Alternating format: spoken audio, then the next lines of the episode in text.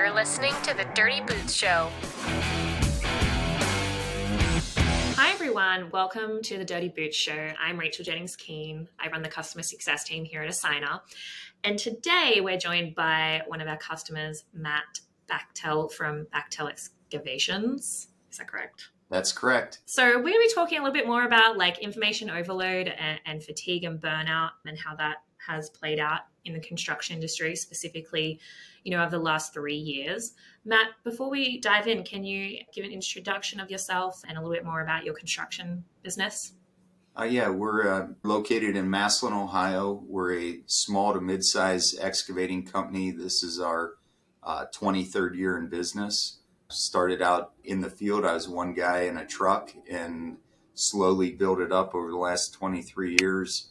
Currently, we're running about 16 field personnel, and then including myself, there's five of us in the office, and then also my wife's involved with kind of the high level finances and that. She's got an accounting background and helps with that side of the business as well. Congratulations on being in, in business for 23 years in construction. I know there's particularly in the last three years has been very challenging with COVID and the lockdowns and the constant moving goalposts. Really was inspired by your LinkedIn post where you shared, you know, not attending ConExpo, you know, the theme of information overload overload and fatigue due to the pressures that the construction industry has had to work under and live through. What do you think has been your biggest realization um, from the constant pivoting required during the last three years? Really, the, the construction industry and probably every business that you'd be in is very humbling.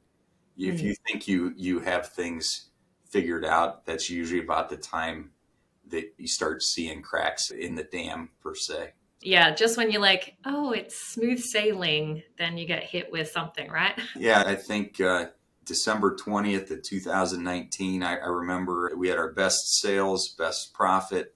And then I had an employee come to me and say, hey, uh, I'd like to change crews. I no longer like my foreman. We're a very small company. So if somebody comes to me and I'm shocked by something like that, it's unnerving. And from that moment forward, the last three years, we've had amazing successes and growth, but we've also, I think, the pandemic and COVID caused like my veteran estimator to abruptly retire. You mm-hmm. know, with a very short notice, we had a foreman who was a model employee and then had personal problems, and we ended up having to dismiss him. So not only were we faced with COVID and, and those challenges, but as that was happening, I think a lot of those challenges caused people's personal lives also to become challenging or mm-hmm. cause them to rethink their personal lives. So not only did we deal with COVID, we had some internal employee things that were major major contributors to our team that we had to regroup and promote some people and hire some people from outside. And then as we were coming out of the pandemic, you thought, okay, we're, we're finally getting some traction. And then you had material shortages and then it led to fuel and inflation. So really, it, it, it I would say if not just for me, I, I to my fellow construction owners and business owners. I think everybody's saying this may be one of the harder periods of their career. How have you navigated the labor shortage? You know, you said you had some people leave the business and then you've had to promote and hire new people. I hear this across some of our customers as well. It's not a fact about finding people, it's finding the people that will do the work or have the skills for the roles you need to fill? I guess one thing for us, we've always been ultra conservative.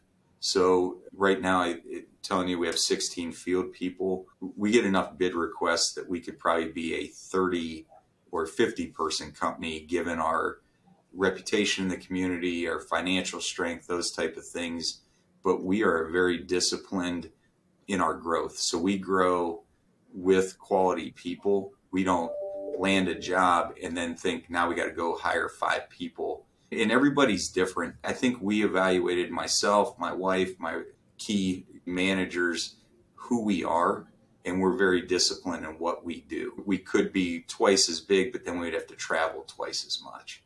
So mm-hmm. we're taking a very disciplined approach. So I have the same or similar challenges as other contractors in finding people, but we've also built a reputation of having a very tight knit group of people that get along and enjoy working with each other.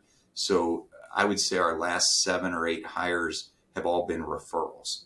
So we're not going out and running the uh, Indeed ad. So our hires are internal, but also we've become known as the place where if you have a heart, good heart, work ethic, and a desire to learn, we have the patience to teach you. I'm not saying we're the best teachers, but we do have the patience to teach. My right hand man started with me 23 years ago.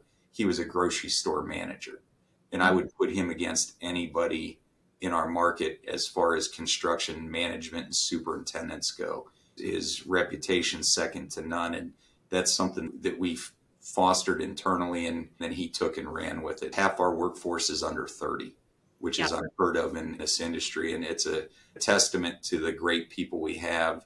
And they tell our story and they're recruiting other great people in. So we, we have the same challenges, but our willingness to teach, I think, and be patient with people has, has allowed us to maybe not have as many pains as other people I know.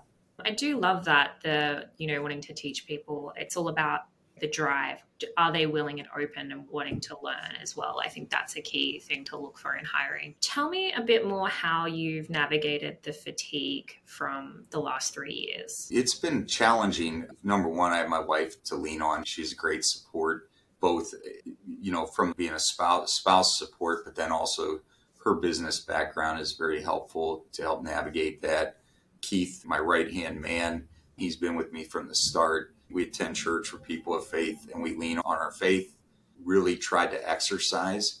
So during the pandemic, I was starting to get stressed out. I could physically feel the stress in my body, and that went to, to some doctors and sorted some things out. And really, every morning I get up early and a couple of my high school buddies live in the neighborhood and we walk for an hour. We meet at the end of my driveway at 5:20 a.m. and by 620 we've got our workout in we've solved all the world's problems like three guys would do that's really how i've kind of tried to tackle it i'm also in an excavating peer group so i can lean on those people and just have a great network here at work to share with and to lean on each other as well yeah, I love the morning walk thing and also just being able to connect with your friends as well. That's a great way to start your day. Uh, you've actually inspired me. I should start a walking group. That's great how you've worked out how to identify it in yourself. What about across your team and people in the field? We're very conscious of the fact that we have lives outside of work. May of 2021, we had two employees whose wives were pregnant, and we had one that also his wife had health issues. And I remember I could feel the stress, and we had guys in and out of work and we just pulled them together one Friday morning and we said, hey, this isn't about safety. This isn't about more efficiency, anything like that. I said, it's looking in each other's eyes and realizing what everybody has going on. And I rattled off all these things I knew of. And I said, that's only the people I know about. So I know that each of you has something privately you're dealing with. So we talked about brotherhood and taking care of each other I probably drive them nuts saying the word patience. In 08, we were a million dollar company and we did almost 8 million last year. And so we've had this growth and I've never ran a company this big. I guess it's communication with the team. In Ohio, you have to work some Saturdays, but we made them voluntary so that people can still hit some of their kids' baseball or soccer games or dance recitals. The key, though, is communicating all those needs and trying to figure out how to satisfy them while maintaining a profitable business. I love that you're definitely trying to instill that balance piece back into people because it's really easy to allow work to consume you and just continually pushing through which then can lead to like errors and then mistakes and there's lots of costs associated with that as well so it takes a tremendous amount of discipline because your success breeds more success but you also have to say no sometimes.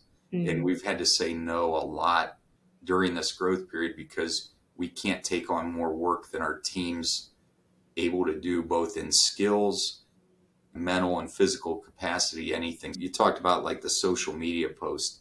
The hard thing is, is you you look at other excavating or contractors on social media, and they're sharing their growth and how much they're growing, and you can almost get overwhelmed by it because if if you as the leader or your team is only geared to be a 25 or 30 person company and you're trying to be a 50 or 100 person company because you saw somebody else's growth on social media and you started to let that shape or drive or give you anxiety, mm. then I think that's a trap you can get into because everybody presents their best selves on social media for the most part. Yeah, there's a few people that are getting into showing the tough sides too, but for the most part, everybody shows their prettiest job or their big successes. So you have to be extremely disciplined and balanced to navigate all these challenges we have. Yeah, it's it's almost like how do you block out the noise or like the FOMO or something that you feel that you're not having by seeing other people's highlight reels. And it's not that you're jealous of them or, or anything. It's more of a, at least for me, it's a self reflection like, wow, we should be doing that. But you can't enact every of the latest. That's why I posted the book covers. Those are yeah. all great books, but you can't chase every one of those methods and you can't change direction every time you read a new book or you yeah. see a new post. I'm, I'm not saying we did that, but it's something that you have to be very aware of because your team will get fatigued from the owner or the leader changing direction all the time. Yeah, about that, like around the direction, how do you carve out time to focus as a leader of a fast paced growing construction business? It's hard, you know, and my wife and I have to be very disciplined because we're both involved in the business to not talk shop every dinner we go out to even though it's part of our family, I think our kids have flourished in school because they participate in that and they understand things. But I, I, can't say I've found that balance yet. I'm working on it. And I have six kids also, so yeah. I want to make sure I'm attentive to them. So you got to just, I guess in my situation, I got to steal little quiet moments and be extremely disciplined in my activities and schedule in order to run a successful business, but then have a successful family life. Yeah, I do love the what you said there around carving out those little moments because I feel they're much easier to get to than being like, I'm going to block a week in May yeah. and go to Charleston. But then in construction, who knows what's going to come up right. um, that week you decide to do that. And unfortunately, sometimes deprioritize that. Tell me of all the books you read i know you posted a few of them. What's been the business book you've read in the past year or two that's really stood out the most to you? Everybody matters. That was probably my favorite book that i read in the last year. That one really hit home. I don't know that it changed a direction. It confirmed that somebody else was going down that path and having success because sometimes you look around and again anytime you look around you, you wonder am i doing it right am I doing things right for my employees, for my family, and to see that on such a large scale that they've been able to do that in manufacturing, that was that was comforting to know that somebody else was able to scale that and make that sustainable. Yeah, I think that's been a, a key thing. What's important and how do we make sure that people are at the center of that as well. How do you cut through all the noise that happens every day to drive your business forward? I know in your post you mentioned how you actually spent a week working on the business instead of going to ConExpo and you did a training day with your team. Is that something you look to do every quarter or do you just do it when you feel the need? We are trying to do it more consistently. We did purchase the BuildWitt training app and we've tried to implement that and use that. But like with any software application, like we rolled it out in July and then it just kind of stagnated. So then we had to re roll it out this winter. And we're using that as a catalyst. You know, just yesterday, our mechanic found something that the team needed to work on and he filmed himself doing it. With that app, it allows us to upload that and share it with the team and assign it to the team so we're trying to do that, but we haven't set in stone that once a month we're going to train. But what we've found is winters in Ohio become more mild, so we're more of a year-round business than we used to be, and we can't wait till winter to just have a kickoff meeting and that's it. Like everything's changing. We have new employees coming on, so like if a new hire starts in 2 weeks, he will meet with Joe, who's kind of in a new role with us. He does special projects. He's doing the Assignar project. He does our Trimble GPS system. He does our BuildWitt. And we gave him those like three technology pieces and let him kind of run with it. So if you got hired here, you would not have to wait. It used to be you'd have to wait till the winter to get trained. Even though our company's relatively small, you have a more formal onboarding process. So that that's kind of how we're handling it. And have you found that implementing a new onboarding process, you're seeing those new team members come up to speed and faster and become more ingrained in the organization? They have, and I think it's just putting them at ease. So Joe is a, a field guy that's six years, seven years into his career at Bachtel. So he went from a laborer to a pipe layer to the top man position to equipment operator to express an interest in GPS. We move them from the field to the office and we unlock this amazing ability that we didn't even know he had to pull together all this technology. He's not a hardware guy that knows how to program mm-hmm. things, but he's great at taking these apps because he has all this field knowledge implementing them. We bought a signer two years ago and it's still not 100% online because myself as the owner was trying to implement it. So until I got a champion in last year, he's balancing office and field and bringing it along. I know you asked an onboarding question. I'm kind of dancing around, but yeah. it, it's the gist of it is is I don't know that we've moved these new hires along quickly, but when you talk to Joe, who's seen this when he was hired, we were having meetings in the basement of an old house, and now we're in a 10,000 square foot facility. He's seen that growth, and he's like, I definitely know they're a lot more comfortable than the day I started. You, you know, he was given a hard hat and a vest and said, Here, we're going to train you. So I, I know we've made strides. I don't know that I've documented those or can quantify them yet, but. I, hmm. I got to imagine it's a lot better than when he started. So, yeah. And just lastly, how do you feel going into the busy season as such? How are you preparing the team? I know that typically what we see across a lot of customers in the construction space is it's just go, go, go up until fall. How are you managing their like burnout and fatigue that could happen from usually the busy period that most companies go through? We're being very conscious of the hours more than ever. Our business model has a decent amount of overtime built into it to make up for the Ohio winters. But since it's not as harsh, we have the ability to not work as many Saturdays. I think that's probably the biggest thing. And then to make sure that when we do have a rain day, we have to do a certain amount of training, we have to do a certain amount of cleaning, but also we did a good job this winter of tracking who was doing what and giving them rest days. So mm-hmm. instead of bringing in the entire team every time that occurred, maybe we bring in a third of the team and then rest them, but always conscious that we want these guys to have as full of paychecks as possible. Yeah. Also, it's a balancing act because if you, you let them sit too much, you're going to hurt them at home financially.